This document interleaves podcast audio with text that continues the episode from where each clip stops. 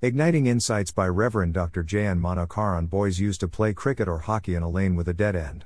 Generally, they leave the bricks they use to erect the stumps for cricket or goal posts for hockey.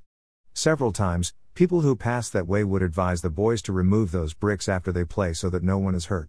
One late evening, grandfather of one of the boys came walking, did not notice the bricks in the dark, stumbled, fell down, and broke his teeth. The boys neither cared for others nor about discipline. In homes, what if dinner table is not cleared? Vendors on streets just throw their leftovers and leave. Offices dustbin and other things are not cleared.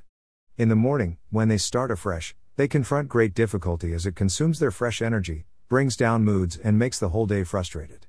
The healthy habit is to complete all works in the last hour of the day's work. Each fresh day must begin with great hope and expectation. Two disciples were cleaning the net, though they caught nothing during their long toil. However, they were washing their nets, making preparation for the next day. He saw two boats by the lake, but the fishermen had gone out of them and were washing their nets. Luke 5 2 Though their efforts did not give them required reward, they looked forward for the next trip to Sea of Galilee for fishing with hope. Hence, they kept it ready. When there is no hope, fatalism takes over. Fatalism leads to laziness, instead of hard work. The people who were called to be disciples were not lazy but worked hard in anticipation of new day. It also shows their self discipline. Perhaps, Lord also considered those qualities to choose them as apostles.